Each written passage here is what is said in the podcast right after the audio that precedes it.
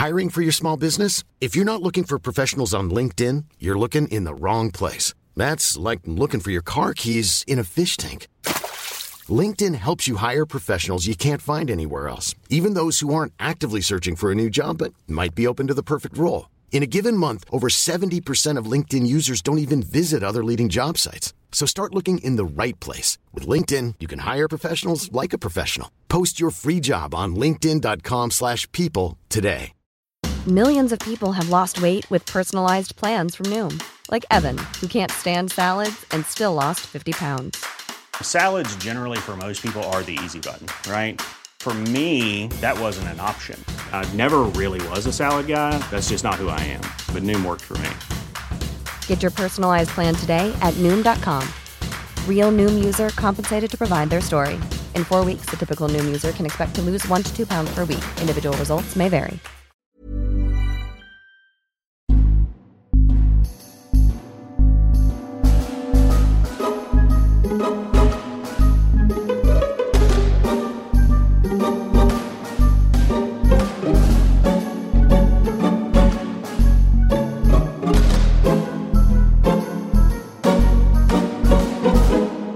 And welcome to Superfan Chats, the show where we get to nerd out about our favorite podcast, No Small Roles. Yay! Yay! I'm Superfan Han, one of the Superfan Hands, uh, and today I am joined by Superfan Pip. And superfan Jeremy. I love that. I almost wanted to say Jay because you said Pip instead of Pippa, and I wanted to be like Jay. Well, we don't we don't have Sam with us today, and usually Sam, Han, and Pip we've got we've got one syllable things going on. We need to get a, Oh, yeah. a one syllable name for you. Okay, so it's should it be Jay? Should it be You Jay? can be Jay. Okay, super super fan ham. ha- I'm about to say ham.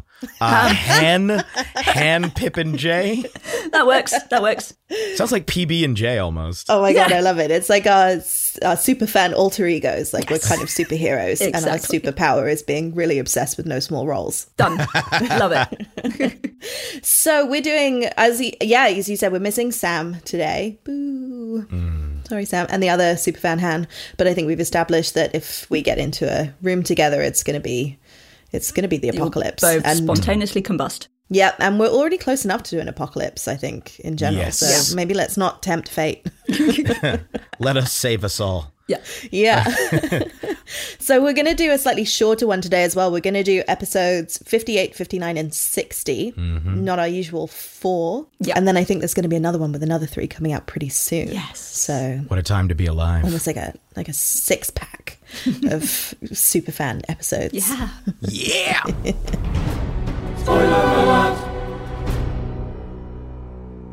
Um, I guess I'll jump right in with episode 58 Yeah, unless please do. Please do. got some hot goss to share. uh, I was gonna say when you were talking about alter egos, it reminded me of a thing that I did in a game where there was this uh, this society that was like obsessed with like Fey stuff, and they all had ridiculous alter egos that they used specific. There was like a bunch of rich people in this club, and they all gave themselves like weird Fey alter egos. And when the players showed up, they had to be given alter egos as well that they only used uh, in the in the in the Grisante Fellowship is the name of it, and it was Oh my god, that that's what sounds that's what it reminds me of. That sounds so fun. I struggle with names at the best of times, so I find that epically confusing, but I love it. Yeah. Uh, I'm about to start DMing um, for fun the Wild Beyond the Witchlight, and I'm excited for all the Fey trickery. it's gonna be good, but the, every character has like five names, and I'm like, Oh, I'm gonna need a really good tracker in front of me, like all the post-it notes being like, this character is also called these other things. Do not forget. I mean, some of the No Small Roles characters have got quite a few names as well, to be fair. oh my god, they It's do. true. How many does Gwen have? Is it only two at this point, or th- or more? I think we suspect two, but there could be more lurking in there. Yeah, I found the list of some of these names. Mo- we never got their actual names for most of mm-hmm. them. Yeah. So that we got Charlotte Frosty Gem, Bane Moonfig, Zephyr Bumble Shadow, Nyx Grey Bloom, I love it. Bramble Bubble Leaf, Ginkgo Carrot Bay, Oh, that's and. Dew Turtle Frost. I love the the Fae stuff because it's just an excuse to be so whimsical and so silly. It's it's great. Yeah, it's good times. Although what's not whimsical and silly was episode 58. No, it was. Silent Segue. Spectre. So this episode picked up right after the attack on Timon Prevos. And uh, Enkidu had just like punched the soul out of a dude, um, which was a thing Yep. that Enkidu decided to do. Yeah. One of Enkidu's impulsive decisions, sort of trademark. Sometimes you gotta punch the soul out of a guy. Yeah. Sometimes you're just like, I got to do it. Yeah. Dark but necessary. So I think last time in Superfan chats we were talking about is it Spirit Jar or what was the Magic jar. No, it's a different one. Oh, magic jar. Magic jar is where your soul gets stored in an item. I think. Yes. In his, I forget what his ability was. It's like it's a cursed specter. I think That's the one. Isn't it? Yeah. Yeah, where he he put his hex blades curse on somebody when they die. He gets to keep their. keep Yes, he their gets to keep their soul. And we were talking about how you get the soul but it doesn't have any useful information or t- when you're sort of following rules as written it doesn't have any like useful information. But uh, David being a fun homebrewy type DM and the cast being super creative means that sometimes these things go in directions we don't expect for our delight. And Enkidu managed to circumvent the fact that this spectre can't talk by remembering that he picked up some parchment and a pencil Yeah. literally earlier that day in the pub and got it to write down a whole bunch of really important information. So we find out about Havoc, this other force or faction um, that is sometimes working with the Hex, sometimes not, um, who are the ones who cause the attack. We learn that they're not really up for um, having any kind of person on the throne. Their sole mission seems to be to just sow chaos, which uh, I can get behind. um, as we've established, we love chaos. Um, and we also find out um, that who Rings is the the guy taking the shipment. Um, so someone called Pellegrini and where they are and what they're doing. Um, and they're based. Uh, the people who did the attack and uh, are based in a house on Sallow Street, number sixteen. And honestly, the whole cast worked really, really hard to get this information out of Yeah. the Spectre. Like, David does a really amazing job of being extremely evasive. Mm-hmm. Mm-hmm. And then something that Gwen points out, which then happens, is she's like, Oh, when you release it, what if it just goes back into its body and gets resurrected? And then they know that they're after us. And that's literally what happens Yeah. as soon as Enkidu releases it. So now they have a member of Havoc uh, who has all the a lot of information about them and knows they've given them a lot of information, um, kind of out there, which is a bit unnerving.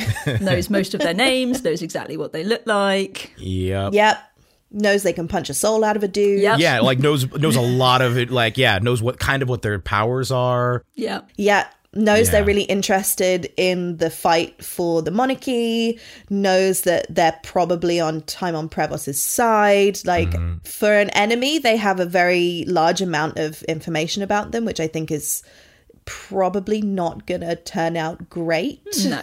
Mm.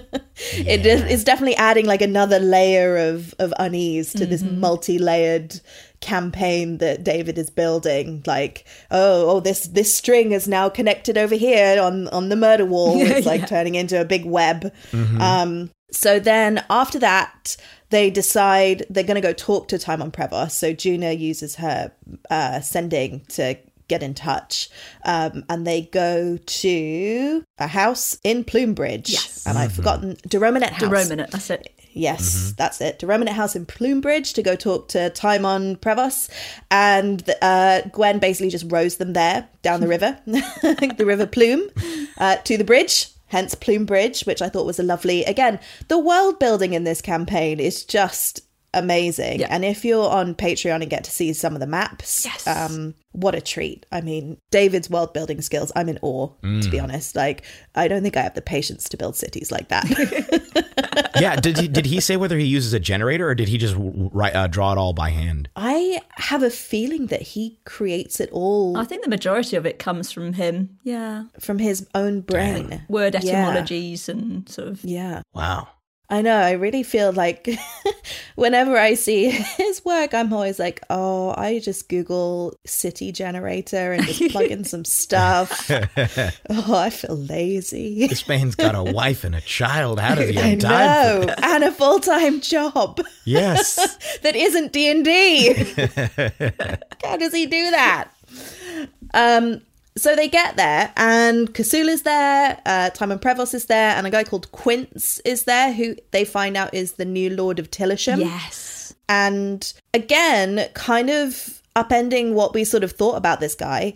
He's like, oh, I'm the new Lord of Tillisham, but actually, I don't really care about Tillisham. Uh, I've installed a council Yeah. of people, and Jenny is on the council. Yes.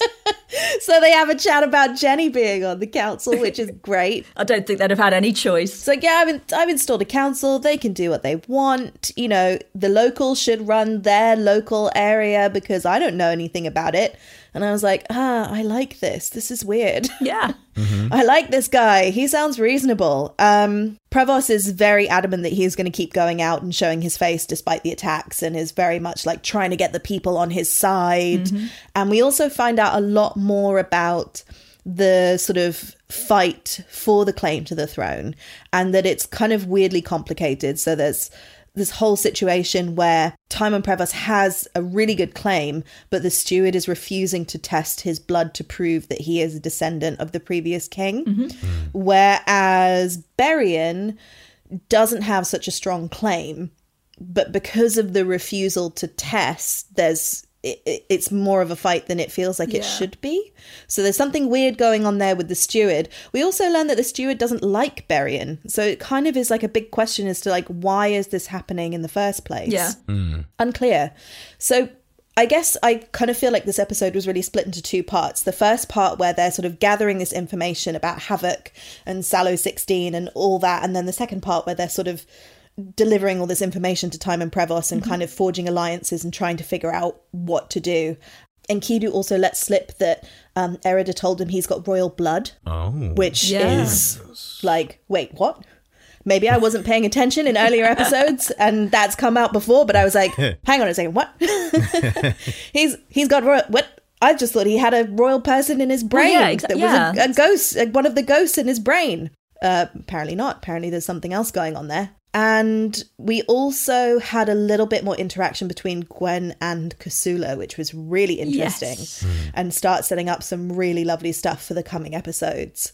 And I feel like all the characters really had like really great moments in this episode. Like everybody had something they kind of helped out with or kind of oh Gaius asked the Spectre about the hex and whether he Oh, knew and about his siblings. his siblings and whether Mm-hmm. his siblings were around and it was confirmed that his siblings are a part of the hex and Yeah. Gaius is like freaking out and then there was some like lovely Gaius and Juna bonding which was super cute hmm. and yeah I think Orin stayed pretty quiet but I I get the sense that there's a lot going on sort of in terms of connecting the dots Yeah. Mm-hmm. Um, so yeah, it was a really interesting episode. I think as a companion to the previous episode, which was like really fast paced and like action packed, Yeah. it was really nice to then get all this like super information download. Yes. Um, and really get to start connecting some bits and pieces about like the wider political landscape and also like hearing about I I feel like there's this new faction in a way that has now appeared. So What, in the because we Children of knew about the hex. Yeah, exactly. We knew about the hex before and now there's the Children of Havoc and it's like, oh, there's not just one sort of criminal element. There are maybe competing ones and Yeah. that's mm-hmm. really cool. Yeah. I find it interesting that, you know, you would expect maybe with kind of gang warfare and things that they would maybe almost. The expectation would be that they would be rival factions, but that doesn't really seem to be the case. They seem to have different aims and different goals. They seem to be like operating out of the same sort of city, but mm. they don't seem to be at war with each other, Yeah. which I find quite interesting. And they asked the Spectre, like, oh, do you work with the Hex? And the Spectre kind of wrote down sometimes. Exactly. Yeah. It makes me think that there is some connection maybe in the leadership of the two groups.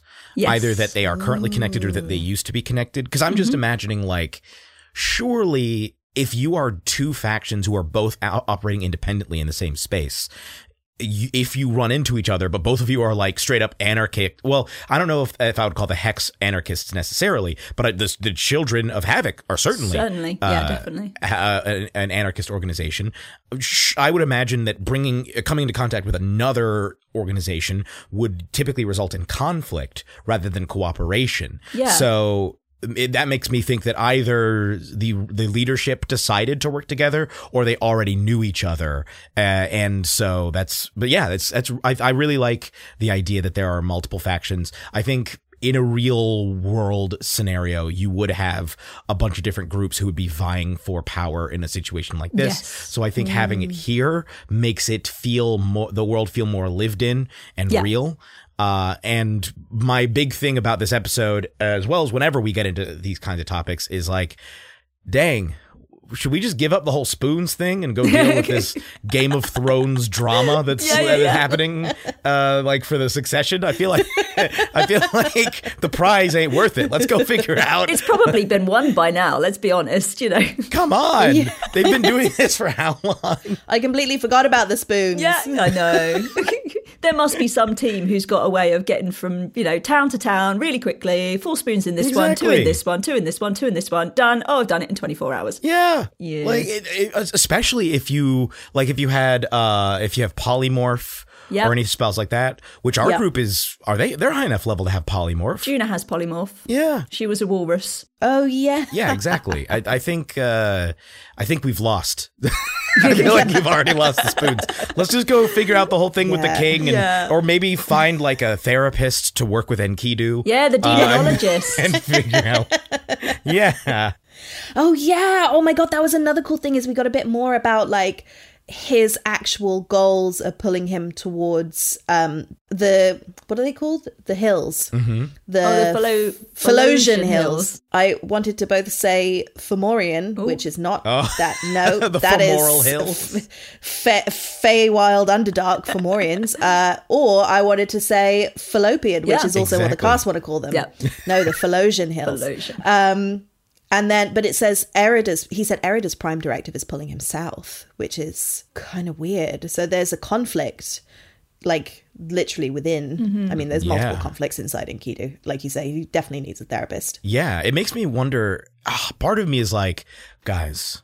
Let's pause what we're doing with all this stuff, and we are gonna track down the most brilliant arcanist or or artificer, somebody who mm-hmm. can br- take up Enkidu apart, look at him, and figure out what's going on, and like what what has happened? Yes, and don't tell Enkidu. Not that we don't like Enkidu, but I don't think he has any choice but to have Erida potentially go through his memory. So just don't tell him what you're doing.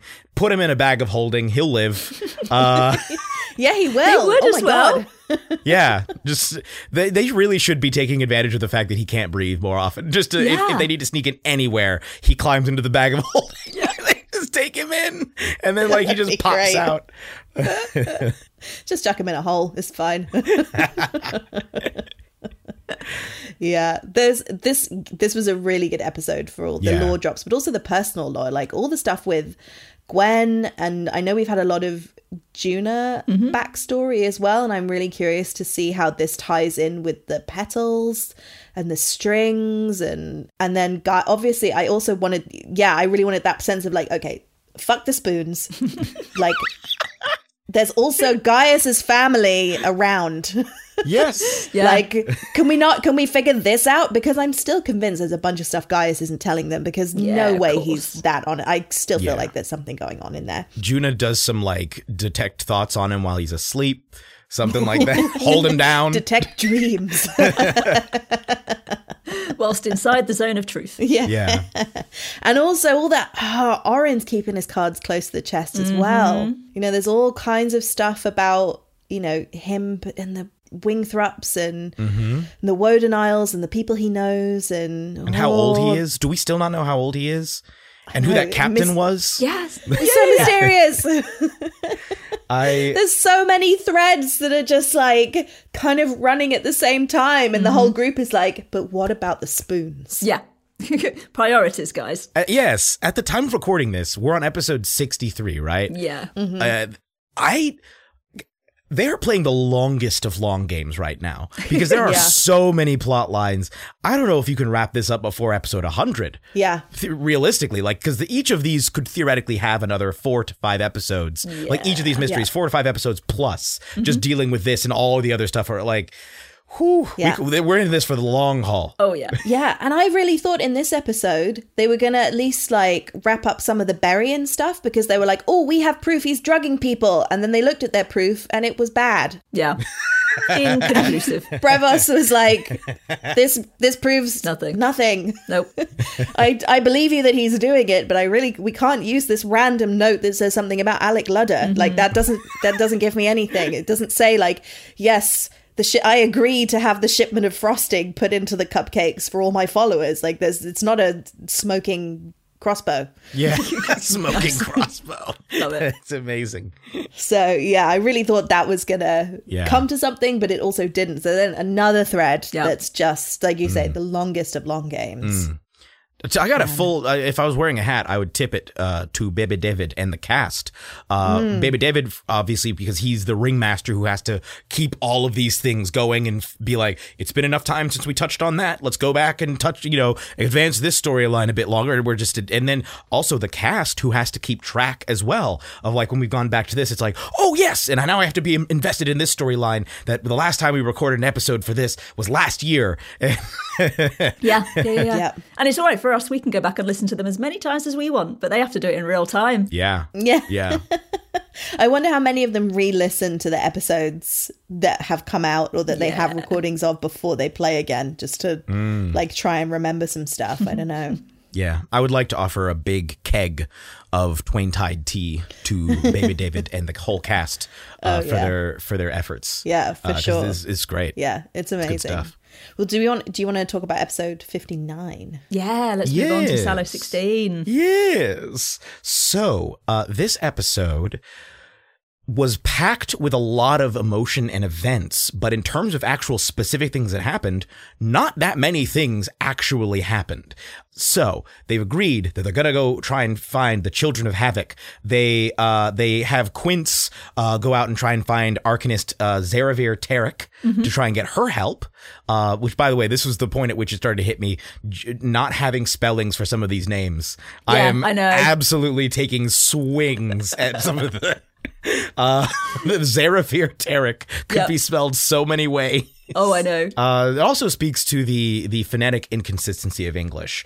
Uh, but anyway, uh, they plan they plan to rendezvous closer to the hideout, which is uh, of course Sallow 16. Kasula had pointed out Sallow 16 for them on a map. They scouted the whole area out with Ruana. Okay, this is a full on courtyard of apartment buildings. Great, uh, innocent bystanders. That's what we love to see. Uh, the children were either in the top floor or the basement. So we got to pick one option. Uh, Gwen, uh, at the, as, as they were about to go in, I believe, got a message from Zaravir saying that the Arcanists had been removed from the job mysteriously and abruptly, uh, and that other Arcanists were on their way. So you guys got to get this thing done ASAP. Uh, now things are starting to look real suspicious. Uh, the party's like, cool, let's do it. They go for the basement. Uh, they get stuck with a locked door. Of course, the bane of every D and D group.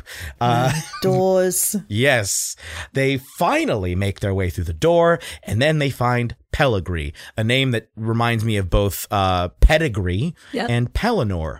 Um, Pelican. and Pelican, yes, uh, and yes, and they they find Pellegri packing up his storeroom, getting ready to be teleported away. But they ca they're like, we gotta oh, and they realize there's all these arcane defenses, there's all these wards placed that they can't get any closer. So they they literally just talk to the guy and they're trying to be try to find information. Of course, he's just like, I, I have no reason to give you any information beyond what I you know. Uh, and finally, Gwen and Guy are like, okay, we've had enough of this. We are going to try and pincer move this guy. Yeah. Let's try and sneak around to a different location. Uh, and this is where I got uh, uh, things get a little bit hazy for me. So and Enkidu reaches out to Erida. And I'm not sure if he reaches out to her, which triggers her sending, uh, who we eventually find out is the Arcanist Exissa Wing- Wingthrup, or if Exissa was already on the way and Enkidu just happened to t- to connect to Erida in time for, for like right before Exissa showed up. Yeah. But regardless, uh, the Arcanist Exissa Wingthrup appears with some this crack team uh, of like the SEAL Team Six of elite mages, They were, like the most powerful characters we've seen in this series, uh, short of maybe Crawl, uh, show up. They immediately incapacitate Pellegrini. They get rid of all of the the wards in an instant. Just jump in, take the guy down, uh, and then just tell the party to leave. Congratulations, we've done this. We're the special forces. Uh, you guys, the regular old, gr- uh, the regular old like transportation crew, can leave. Oh my god, it's like the local cops being upstaged by SWAT team Yes. Yeah. the Yep. FBI. Yeah, or like uh, the SAS coming in and sending out like the normal, the normal Yeah. military forces, or if you're American, the Green Berets, uh, or Army Rangers showing up and just sending everybody home.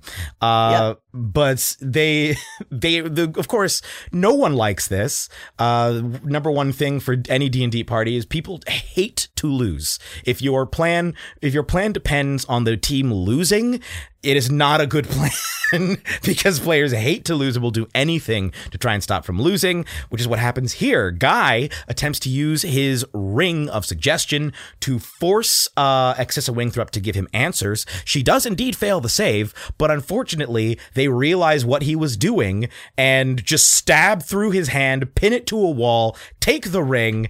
Uh, again, possibly is that the most uh directly like gruesome injury that has taken place at least to one of the cast members? I guess so. Apart from losing Enkidu, but Yeah, it True. seems like it in terms of like quite graphically described. Yeah. Like outside of like a, a regular old fight where stuff happens and fireballs Yeah, are thrown. sure. Yeah. Yeah, it's like a, that feels much more like a direct torture kind of vibe. yeah. Yeah. I think it's because it's so specific. Like usually it's like, oh, you get slashed. Yeah. It's not like they slash you in this specific part of the body and this, you know, that it's, but it's like, ooh, stabbed through the hand. That's one of those. I know, things- and there's something about it being pinned to the wall as well. Like, yeah, like it went all the way through. Uh, oh, and he's a bard. I was going to say he's a musician. His hands. Mm, no good, no good. Uh, they took his ring. Yeah, that's gone. Yeah, there was uh, basically a standoff where the party was just like, "Oh, yeah, yada," and the Arcanists were like, "You ought to leave." Is what you ought to do. I And got two questions out of it. oh, that's true. That's true. Yes. So at least we got a little bit, but but we They still hadn't really thought the questions through. No, uh, it did not. They did not get anything really that they wanted. The episode ended, I feel, with no one happy but the Arcanists. Specifically, Exissa Wingthrup seemed to be the only person who was even mildly pleased. Yeah. Uh, and the party left uh, full Charlie Brown mode, head hanging, the sad Christmas time is here playing on the piano. Uh, and, and that's how the episode ended. Oh, bless them. It was one of those situations where they were like, haha, a really important NPC that we definitely have questions for. What are the yeah, questions? yeah, yeah, yeah. What do we do? Oh, it's too late. Yeah. Yeah. I mean, you know, in that situation, that would totally happen, wouldn't it? Your, your brain Yeah. would just go absolutely dead, and you'd be like, well, I know, I would be just not be able to think of anything that I would have wanted to have thought of until the moment I left. But it's frustrating. Yeah. Yeah. I think the level of like violence and power that was displayed was so, so abrupt and shocking that like most people would just be like, oh, um, Yeah. uh, because they, there's still a dude with his hand pinned to a wall. Yeah. and you just, oh, uh, can we, can he have his hand back? Yeah. Are you gonna you gonna let him go? Are you gonna Personally, I think I I as a listener had really underestimated the Arcanists. Like I knew they were a powerful group of people. Yeah. But I really hadn't considered the level of power that they were wielding and just how dangerous they could be. Sure. Hmm. Because I don't know, I just like I was like, oh, they're these like important wizardy people. Like, how strong can they be? You know, it's an adventuring party. Like, oh, they're not going to be that dangerous. Oh, Yeah. Oh wow. Oh no, these are people you do not want to mess with. n- At, at least until level fifteen. Yeah, yeah. Like these, look, our our characters are not low level. What are they? Level nine now? Yeah, they're getting pretty tough. They leveled up at the start of this episode, I think, didn't they? Yeah, they're level eight or nine, I think. Yeah. which is like that's pretty strong. You got up to fifth level spells, and they just got washed. Yeah. like, oh, I never got the impression that, like, granted, this is not the most high damage party, but still, I did not get the impression that they would even be able to take down a single Arcanist before things immediately turned against them. Yeah. And that that also bodes in a very scary way really badly in terms of the Wingthrups because mm. Exissa Wingthrup is an arcanist and then we also know about like the golem army that is mm-hmm. still being built Yeah. that didn't stop there's a whole you know and Still Erida's super powerful the supercomputer you know that is also there like there's a lot of really scary high level stuff that is going on that they have been clearly shown that the party is just not equipped to tackle yet Yeah. Yeah. it is just not possible which is a great way of making the world feel larger as well. Like it's one thing to be like, "Oh, there's a bunch of stuff happening over there that is still going," but it's also another thing to be like, "Hey, as strong as you guys are, uh, you're really pitiful compared to these people." Yeah, yeah, Yeah. And it's really interesting seeing that in comparison to like the Hex and the Children of Havoc, where that kind of feels more on their level, where they can mm-hmm. kind of compete with these guys, where it's like, okay, it's a tough fight, but they can like blow up their hideout or, Yeah. you know, kind of take them down in a fight as long as they're not behind magical wards. Yeah. Whereas suddenly, like you say, you come up against this other force and it's like, oh, there is a real hierarchy and there are mm-hmm. people in this world who are more powerful. Mm-hmm. And it's suddenly, yeah, like you say, it really widens the scope in a really instantaneous and quite dramatic way. It was really intense. Yeah. Yeah. It also gives you an idea of what the children and the hex are up against. Yeah. It's it's a real rebels empire feel. Like you, we just saw like uh, a, a grand moff appear and like, just show just how much stronger the empire is compared to the rebel forces. And it's like, oh dang. Oh no. Okay. It's rough out here for everybody. it explains why these my groups are so X-Wing. hardcore. 'Cause Yeah. they- that's what you're up against. These people showed up. They incapacitated this man in, in a single round. Yeah. Yeah. it's like, oh, yeah, yeah, I, I get all the secrecy now as well. Yeah. Like, Yeah. You have to be really careful. Yeah. I think what I found surprising as well was that when they first got through the the arcane door, and then uh, Pellegrini said, "Oh, don't come any closer," and they were having a chat. He seemed so secure behind that arcane, like the pillars with the, with the runes on them, and it's almost like he didn't expect the arcanist to come busting in and just take it down in a matter of seconds. Yeah. Which makes me wonder how much of a dealing the Children of Havoc have even had with the Arcanist up to that point. Or is it all just a play? Although no, he lost an arm, didn't he, to be fair? Didn't they? Didn't they? uh Didn't they also take his ring, like his his resurrection? Yeah, he had one single ring left on his finger. Yeah, And they just took his whole arm off or took his whole hand off. Oh my God. Because Enkidu was trying to get the hand. yes, yes, and but it had fallen near the Arcanist, so he wasn't able Yeah, to get over exactly. there. It it feels like this man didn't think as many wards as he put in place. Seems like he did. He truly did not count on this as a possibility. Yeah. And the last ward should have been something that would blow him up if they got, Yeah. if somebody got Yeah, too close. yeah, yeah. And then the ring would just bring him back, uh, rather than have him get captured and I guess tortured. We'll see what happens to him in the end. I don't know, but Well, because eh, we know from the last episode that they can teleport bodies away and resurrect them as Yes. well. Mm-hmm. So that, like you say, that should have been the thing that happened. Is if he went down, he would have just been immediately teleported somewhere else to be either be resurrected or like be at very low health and kind of you know just not there. But yeah, that seemed like you say, it seems like a real surprise to everyone that he got captured. Yeah. It uh, well, I guess with the idea of, I mean, it makes sense that he wasn't expecting the Arcanists then because we these no one expected these Arcanists. The No. other Arcanists didn't Yeah. expect these Arcanists. so who who is it? Who's the one pulling the strings? And it makes me wonder as well, like within the Arcanist, you know, there's that whole sense that, like, well, we know from ages ago that there's something weird going on with the Arcanist. There's some kind of corruption or double crossing happening. And I was wondering, like, are some of the Arcanists actually hiring the Children of Havoc to mm. cause mm-hmm. disruption? And I know there was extreme violence happening here, but was that all an illusion? Oh, was it like like a, a fake Yeah. like double cross Yeah. kind of situation. Mm. Like They- who knows? Yeah. I feel like it could be anything with David's brain. Yeah. They, they could have cast regeneration on him immediately after they left. Maybe that was Yeah. why they kept wanting them to leave, is so this man doesn't bleed out on the ground behind them, and they yeah, can yeah, just stick the arm back on. We're not going to be able to bring him back. Get out of here, guys. I didn't bring the diamonds. Get yeah, I wouldn't put it past a, a Wingthrup, to be honest. You know, Yeah. they they could do anything. I'm I don't trust anyone. Maybe Pel- is maybe Pellegrini is a wingthrup. oh dun, my dun. god.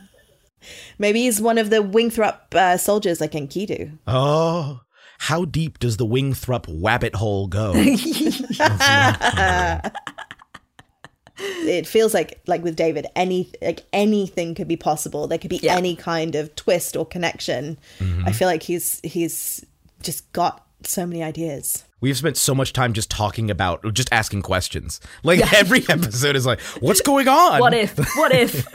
yeah, which I guess brings us to episode 60. Episode 60. So this is very aptly titled Reflection. And again, it sort of it feels like a an episode of two halves again, hmm. where you've got the party just feeling absolutely dejected at the beginning of it, where this episode before it, just everything has not gone the way they wanted it to. And the first thing that happens is Enkidu just flies off. He just disappears. He needs some time to himself. Doesn't want to be around the party, and he just he's just off. He just goes. So they quickly realise that maybe they need somebody to try and follow him. Gina and Guy, Gina casts fly on Guy, and they try and follow him, but they lose him in the clouds. Um, meanwhile, Orin and Gwen decide they're gonna head back to Plumebridge. They go via the Arcanists Consortium just to have a little sneaky look around, a little sneaky peek. Enkidu lands in the Vale and has a little look around the Lord's Assembly. Uh, he has a little short rest and he also does an insight check and rolls an eight and then has a conversation with uh, this is Hina, isn't it? The tiefling. And I, I really love every time he does an insight check because we get we get just a word or two that makes us go, "Ooh, let's hear more about that." And the thing he mentions, which I don't know how much we've heard about, I'm I'm going to throw it over to you guys because maybe I'm just misremembering things. But he mentions the words "the fields of valor." Now, is that where maybe he had the fight with Alcibiades? That's what I'm wondering. Hmm. I don't remember hearing that Yeah. before, but No. then my memory is sometimes hazy. Yeah, I don't think I don't think I've heard him say it before either. No, I don't think he specifically named it. So I wondered what what the connection is there. Between them, they have a little discussion about whether Gilgamesh should even be on the throne, and actually, the Hina has reservations about this. And Enkidu also wonders whether the mission from the Wingthrups is a trap. Um, meanwhile, uh, the rest of the party arrive back at Plumebridge, and there's a really, really, really funny scene with Gwen and Kasula, where Kasula invites Gwen to go and warm down in the garden. And Gwen's desperately trying to say sorry to, to Kasula, but she's stubborn. Uh, and you can so relate to this, can't you? Between like a mother figure and a and a kind of adolescentish child. And yeah, they they sort of exchange blows a little bit, and that's brilliant. I love it.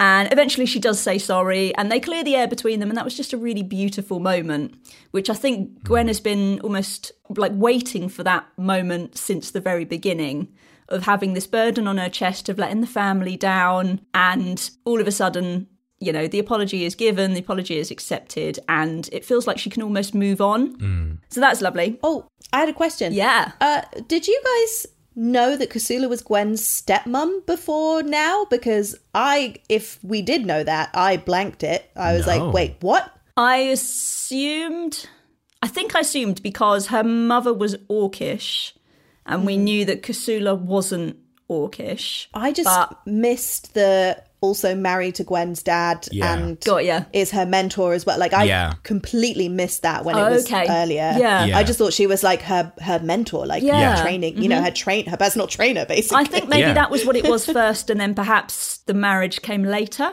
That's the impression that I've had in my head, but maybe mm. I've just created a story around what I want it to be. Uh, It seems that Gwen's family has a thing for falling for people that they hire to do unrelated tasks. Yes, yes. present company included. So true. Yes, l- like father, like daughter, I guess. yeah, and then the other the other interesting bit about this episode was uh, whilst Gwen is out with Kasula, the rest of the party are in the kitchen eating some sandwiches, and Oren finds a very interesting book.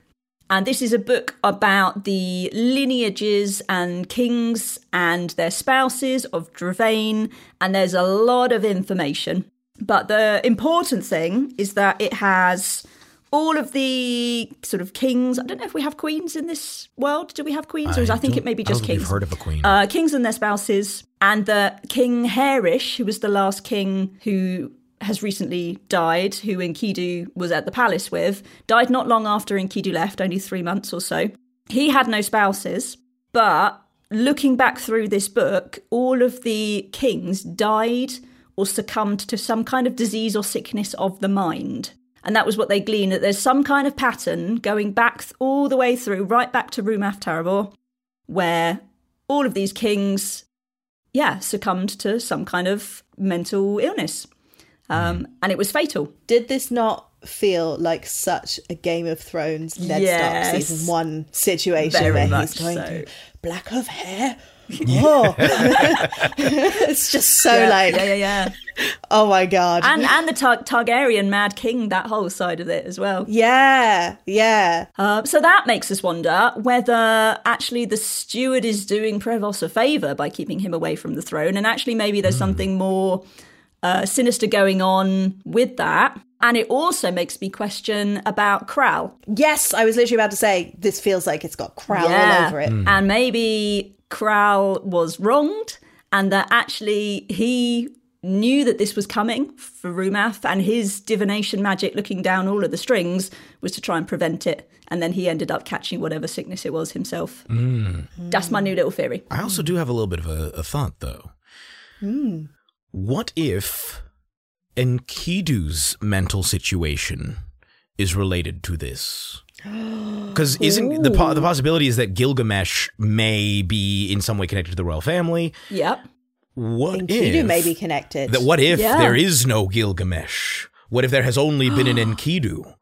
Right, Uh, and yes. This is Enkidu is actually before. yeah, and Enkidu is I'm so on board with this theory. Yeah, and he's yeah, and he's and the, the mental illness is like him essentially having alternate personalities that begin to appear in his mind. And maybe there's something like magical about it that these are like this is some kind of a curse or even like uh, presences like spirits that are being passed down from like uh, family member to family member. We did have a talk, like it was like ages ago with the whole, I think it was around the Erida arc about like where did these people inside Enkidu go? And we sort of talked Yeah. a little bit about like dissociative identity disorder and like how, you know, in in our world, not the fantasy world, you know, that that is uh, usually caused by some extreme trauma. So the mind essentially fragments and these sort of alternate personalities come in to protect the self in order to survive horrific trauma. Yeah.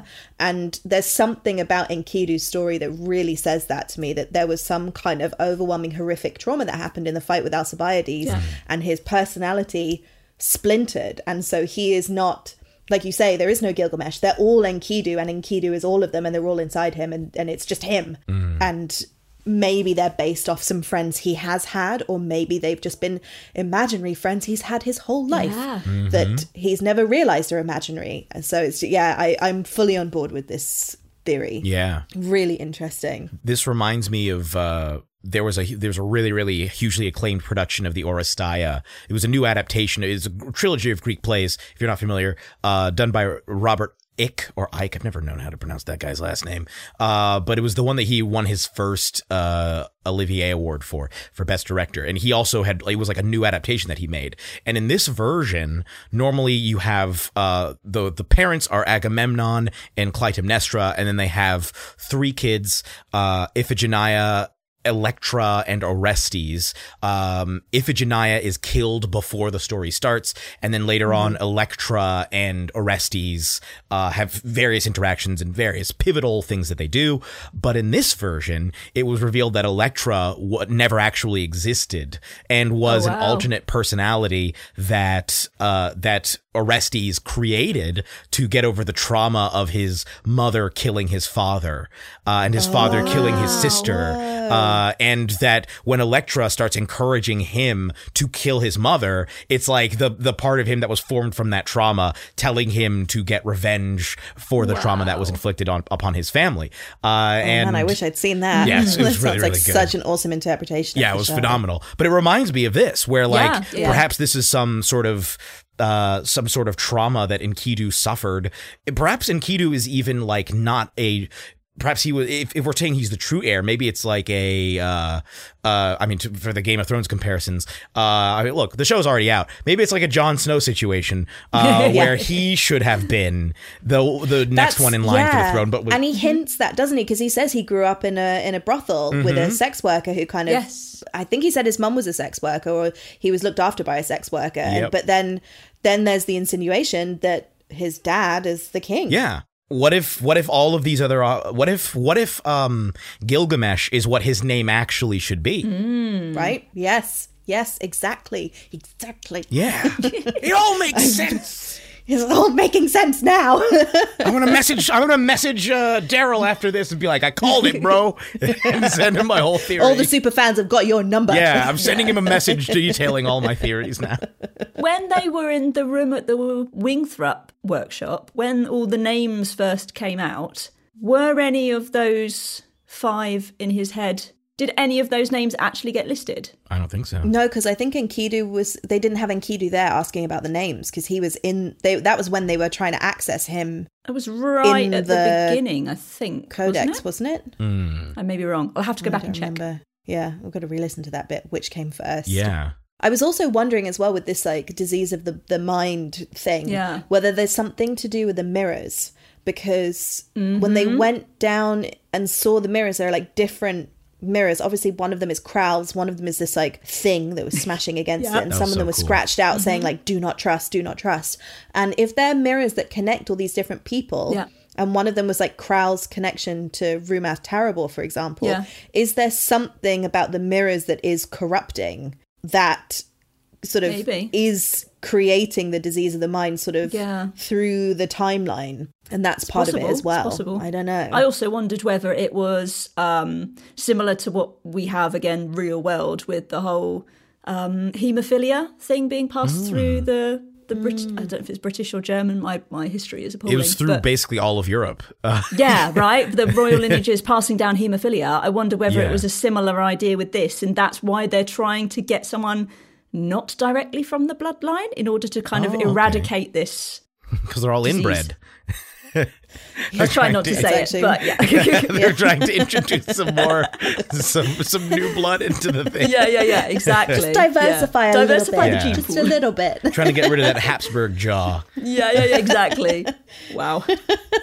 just make it just make it a little bit healthier.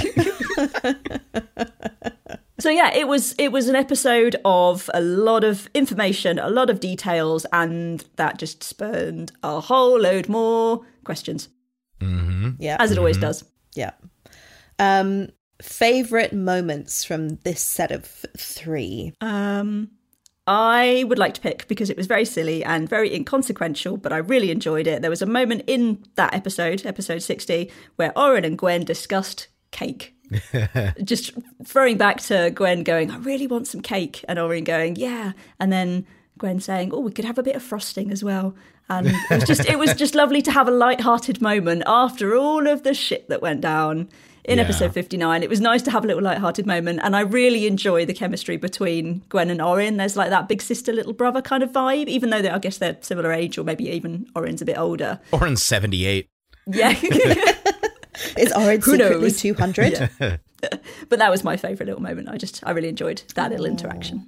So sweet. The I would say the part where I uh the part my favorite part is probably when the Arcanist showed up and then just immediately cleaned house and it's like oh no there was like a genuine like oh this is bad Yeah. oh this is that like it is as obviously it was more violent than typical for the show but I was like whoa I'm genuinely shocked at, at how this went uh not only because like this is our heroes just getting spanked but like this is this is a, a lot more serious than than even the serious stuff usually feels uh I really liked that yeah it added a Yeah. new sense of scale Yeah, it's just like a whole other dimension to the entire podcast. Mm-hmm. Yeah. Oh, I think I'm just gonna have to choose Gwen and Kasula because it was so it was so different to what I was expecting, I think. Like because of the way Gwen has experienced her leaving. I think we only saw obviously we only saw the event through her experience and then meeting up with Dwayne Yeah. um, and that kind of thing, and, and kind of little tidbits that June has thrown out there. So I really got the sense that her family were kind of like on the side of the DeBarges and they'd be really angry and she didn't want to contact them in case, you know, they'd be really pissed at her and try and get her to come home. And, you know, there was like a big retribution waiting for her. And actually, It was fine. they're really kind of proud of her. Yeah. Mm-hmm. Like, Kasula's like, no, you, you did, like, you did what you wanted to do. Good for you, kind of almost in a way, which is like, it just really threw me in such a lovely way where I was like, oh, oh, that's nice. Yeah. and it was just like a really lovely, like a very Gwen moment mm-hmm. of of going in and that stubbornness and like being like I'm not going to apologize but also I really respect Kasula like so much and like it just it just felt really lovely to listen to I really enjoyed it that like character development it was really That's nice a good choice. Yeah. yeah oh I have one last question. Yeah. When do you guys think Dwayne is going to show up again? oh my god soon Are you, are you I really asking because so. you know, or are you No. asking because I'm legitimately like I'm literally asking like, wow, based on what's happening on the story and then what happened in the in the Dwayne Fabulosa side thing, I'm really interested to hear when when their paths cross again. Oh my god it'd be so cool And it's a different Dwayne now as well, actually. Mm, it's true. Yeah, he's he's undergone some real changes. Yeah. He can't Yeah, lie anymore. growth. Oh no. it's such a big part of his identity. what's he gonna do he's gonna have to start telling the truth Oh, he's just gonna have to start making the truth sound really good. Yeah. I mean, you can. He can't lie, but he can still embellish. Yes, and he can always just give selective truths. But like, That's true. I, I imagine he would not show up until post spoons. So Yeah. whenever that happens, Oh my god, that's never. this is just gonna keep going forever. no, Jeremy, don't say how that. many We'll never spoons do see they you have? again. How many they how I don't many do they like need, and how many do they have? They need 10. Ten. They need ten. I think they've got like six. They have six. Okay, I, in my head, I'm like, did they get six? like I two? don't They're about halfway there. Yeah. Maybe four. Get a move on. I think every challenge they've done so far, they've been successful. I think. Okay, Yeah, but how many have they done? I can't remember. three. They, there was the tightrope Yeah, there was- one. There was the count how many spoons on the tray one. yeah. There was. Shoot the bag of stuff. Okay, oh yeah, so yeah, that's yeah. three. And Gwen made That's a three. girlfriend. Yeah. Um, So I guess they have There's six. been two. I, yeah, I think maybe there's been. I'm sure there've been more. two Was, more. Is the tightrope one the same one as the posts? where they Yeah, that was the one. Yeah, it the was river? the tight Yeah, yeah, tightropes. yeah, Yeah, they were yeah, having. It was the balancing. Yeah, the balancing challenge. God, maybe they've only got three. Well, do they get two from each one, or do they only get the one? No, they just get the. I'd one. love to see a spoon tracker. Oh. I'd love to just like have that like, Yes. as a little marker Yeah. just on their website, like spoon tracker. We need, to, we need to suggest this in the in the superfan chat uh, in the superfan chat chat so that we can yeah. get us get ourselves a spoon counter just so that we can know uh yeah. because this is like the first season of Pokemon where it's like a hundred Yeah. and something episodes and it's like how many like most of these episodes have nothing to do with getting badges how many badges does Ash have now Yeah, yeah, yeah, yeah. yeah. Oh, such a good reference. um, well, if you want to join us in badgering uh, David in the cast to get a spoon tracker, you can join the Discord where we can just incessantly spam messages about like how many spoons have you got and seriously how long is this going to keep going on?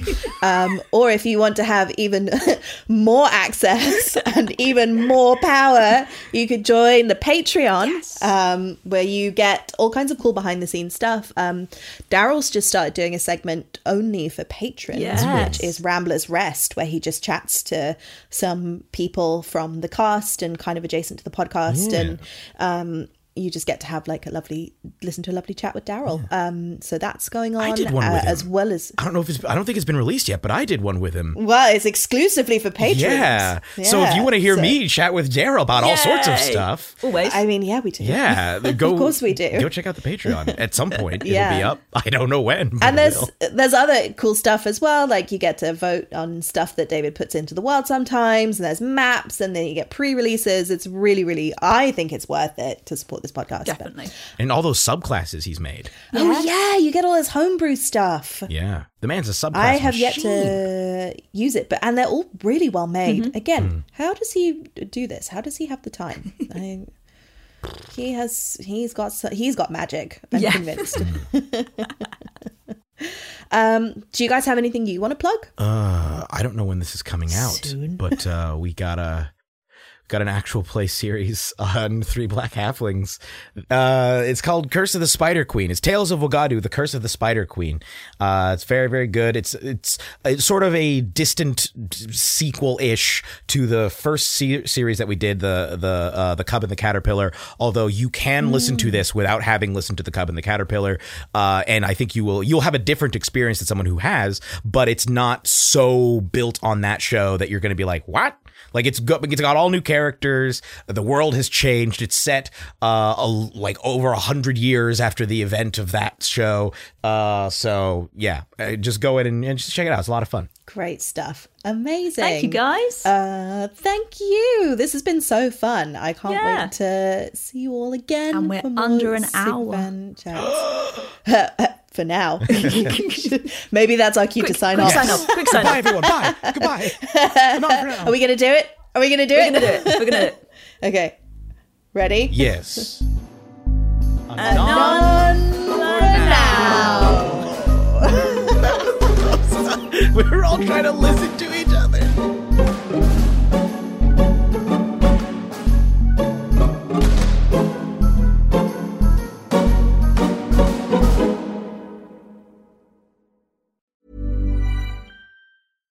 Hey, it's Paige DeSorbo from Giggly Squad. High quality fashion without the price tag. Say hello to Quince.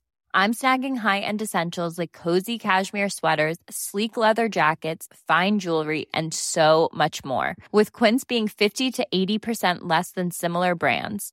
And they partner with factories that prioritize safe, ethical, and responsible manufacturing. I love that. Luxury quality within reach. Go to quince.com slash style to get free shipping and 365 day returns on your next order. Quince.com slash style. Planning for your next trip? Elevate your travel style with Quince. Quince has all the jet setting essentials you'll want for your next getaway, like European linen, premium luggage options, buttery soft Italian leather bags, and so much more. And is all priced at 50 to 80% less than similar brands. Plus, Quince only works with factories that use safe and ethical manufacturing practices. Pack your bags with high-quality essentials you'll be wearing for vacations to come with Quince. Go to quince.com slash pack for free shipping and 365-day returns.